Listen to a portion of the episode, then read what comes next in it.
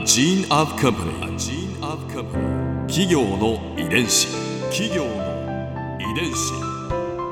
全国に546万社以上あるとされる日本の企業その企業の数だけ理念があり使命があり人間ドラマがありますこの番組ではさまざまな企業のトップや社員の方にお話を伺いながら成長する企業の DNA を解明していきます企業の遺伝子。ナビゲーターは私千葉なクララとクオン株式会社代表の武田隆さんです。武田隆です。よろしくお願いします。本日は株式会社龍角散8代目代表取締役社長藤井隆太さんをお迎えしております。よろしくお願いいたしはい、ます、ゴンといえば龍角散。よろしくお願いします。今回は龍角散の成り立ちについて伺います企業の遺伝子。今おっしゃっていただきましたけれども5本といえば龍角散。このキャッチコピー武田さんはもちろんご存知ですよね、龍角散は喉の不快感や痛みを和らげる市販薬。龍角散ブランドを中心に展開している製薬会社です。まずはですねその成り立ちから教えていただけますか、うんもともと私のあのご先祖様、私八代目っていうふうにね言っていただきましたけど、まあ初代は楠市ね、お医者さん。うんねうんもともと水戸にいたはずなんですよ。で、うん水戸で楠市として、えーまあ活動してて、まあ地域医療になってたと。それでまあ、ご転移だと言いましたけどね、あの、要するに腕が良かったんでしょうね。だから多分ね、殿様のところにね、伺ったんでしょうね。うんで、そういう記録が本当にあるのかって言われるとですね、それ動かぬ証拠はね、関ヶ原ですよ。関ヶ原の合戦でね、佐竹家ね、秋田に国替えになっちゃった。で、その時に一緒にね、ついてったわけですよ。はついてくるわけなら困ると。ついてこいということで、秋田に移ったわけですね。うんはい。それで秋田に移って、まあ、あの、佐竹の友さんが頑張ってですね、油田を開発したりとか、うんまあ、かなり頑張ってるんですけども、まあ、その殿様がですね、ちょっと喉が弱かったと。15代だったかな、殿様がね。それで、まあ、あの、伺ってる、まあ、うちの、まあ、ご先祖様はですね、これ、大体ああいう古いね、あの、うちにはね、秘伝薬っていうのがありましてね、うん昔の薬っていうのはね、はっきり言ってね、あの、まあ、万能薬ね。今みたいな、あの、まあ、法律じゃないから、まあ、何でもかんでもね、まあ、元気なら、あの、病気治るだろうなんてね。だから、まあ、競争剤とかね、そういうのが多かったんですけどね。だから、その中で、まあ、喉に特化した製剤をして作ったのは龍角散だと言われているわけなんですね。まあ、これでまたね、大変な転機があるわけですね。はい廃藩置県ですね。はいね、水戸から秋田行って、それで秋田でまた廃藩置県。廃藩置県ということで、要するに、殿は要するに失職したわけだね。んこれは大変だと、お世話になった殿のためになんとか頑張らなきゃいけないと言うんでね。で、まあ、じゃあ、この龍角散から漢の秘伝薬だったわけですけど、これ一般向けにね、販売したらどうかという許しをいただいて、まあ、あの、うんまあ、江戸に出てきて、えー販売を始めたということなんですよね。で、その時に一緒にやってくれたのが小林製薬さんなんですよね。え小林製薬さんってね、あの、今、大阪のメーカーさんですけどもともとはね、名古屋の問屋さんだったの。うん小林大薬房と問屋さんでね。はいで、そこから別れて、えー、後継ぎがね、三兄弟。長男が名古屋に残って小林大薬房。もうこの会社ないんですけどね。はい次男が大阪行って小林製薬になった。はいで三男はうちで養子にいただいたのえでえそれで、えー小林製薬さんはあの問屋部門はですね龍角散を全国に売り歩くことで問屋業の基礎を築いたというのは私が言ってるんじゃなくて小林製薬さんの、まあ、写真にちゃんと入っております。なはいるほまあ、そんな歴史でございましてね。ところがねあの、えー確かにあの販売を始めたんですけどね秋田で有名なね、えーまあ龍角散もね本当に最初から売れたかっていうとねそうでもなかったらしいね結構苦労したらしいですよ。それでねものすごいね大きなねチェンジがあったのはですね大正12年にですね当社のね今のビルじゃなくて前のビルはねあ鉄筋コンクリートなんですよ。ね、3階建てだったかな。でねそんな時代にね、なんで鉄筋コンクリートでね、ビルが建てられたの？大正12年でね、ちょ100年前でしょ関東大震災の時ですよ。で、関東大震災にも耐えるような鉄筋コンクリートのね、あのビルがね、あったんですよね。うんなんでそんなにね、私のひいじいさんの時ですからね、うんまあ非常につつましいひいじいさんでしたから、まああの、贅沢はダメと。ね、お客さんのために頑張れというふうでしたけどね。だから、やるときは頑張れって言うんでね、でも頑張るにしてもよくね、まあそんなの作ったなと思ったらね、うん調べたんですよ。そしたらね、ものすごくね、売れたんですって。売れた時期があったらね、はい、スペイン風邪ですよ。ちょうどこの前の時にスペイン風邪が蔓延して、で、要するに、まあ、喉の薬って他になかったから、うんまあ、飛ぶように売れたと。でところがですね、まあ、昔は手作業で作ってたから、うんそれと間に合わないわけですよ。はいそれで供給責任を果たすために工場を作ったんですね。だかはいら今本社ビルって言いますけど、実はあれは工場なんですよ。と。であの、まあ、今東神田にビルありますけど、まあ、昔あそこではい硫化酸を作ってたという、まあ、歴史なんでありますね。企業の遺伝子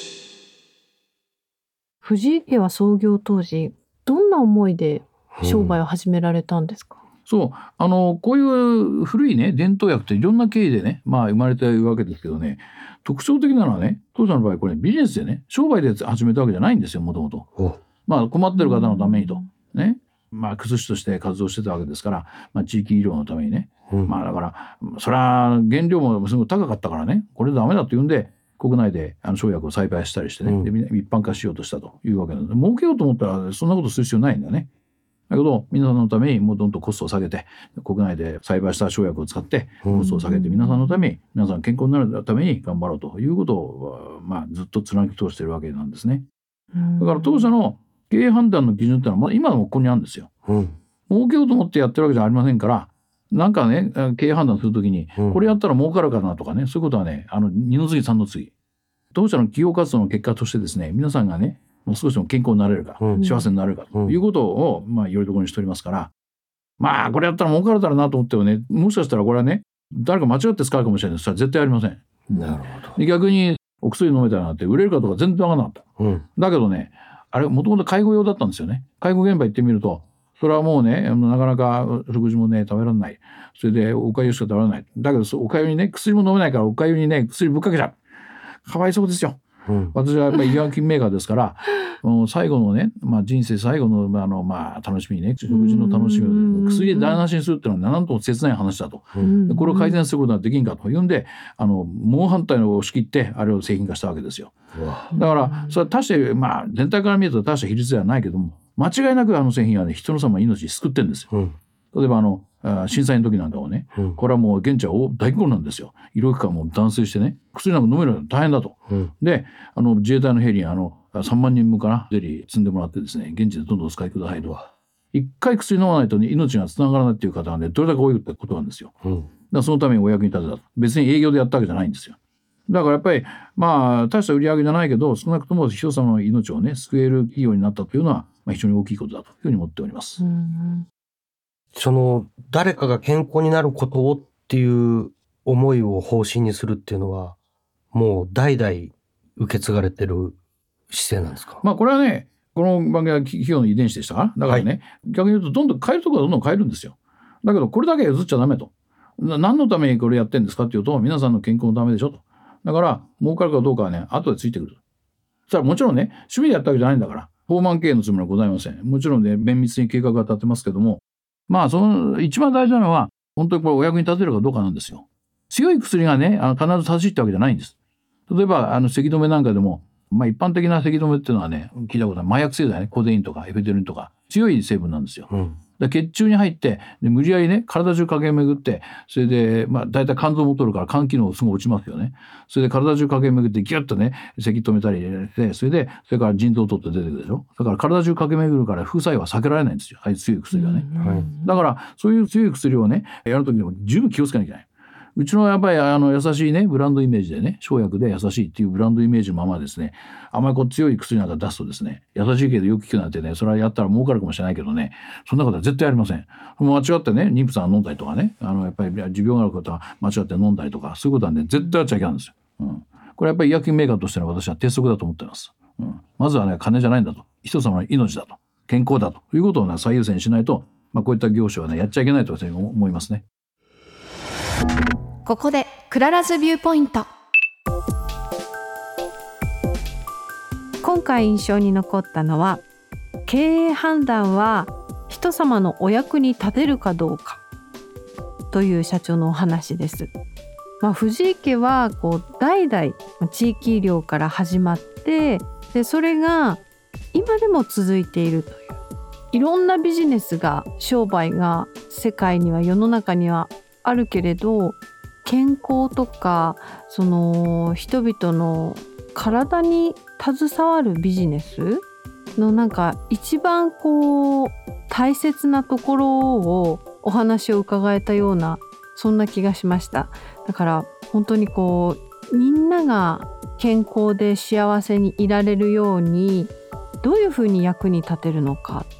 っていうところをこう一生懸命こう代々歴史の中でいろんな出来事がありながらこう考えてこられた企業さんなんだなと思いました。企業の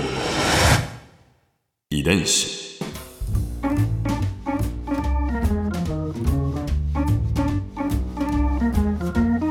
この番組はポッドキャストのほかスマートフォンタブレット向けアプリオーディでも聞くことができますお使いのアプリストアからダウンロードして企業の遺伝子のページにアクセスしてみてくださいね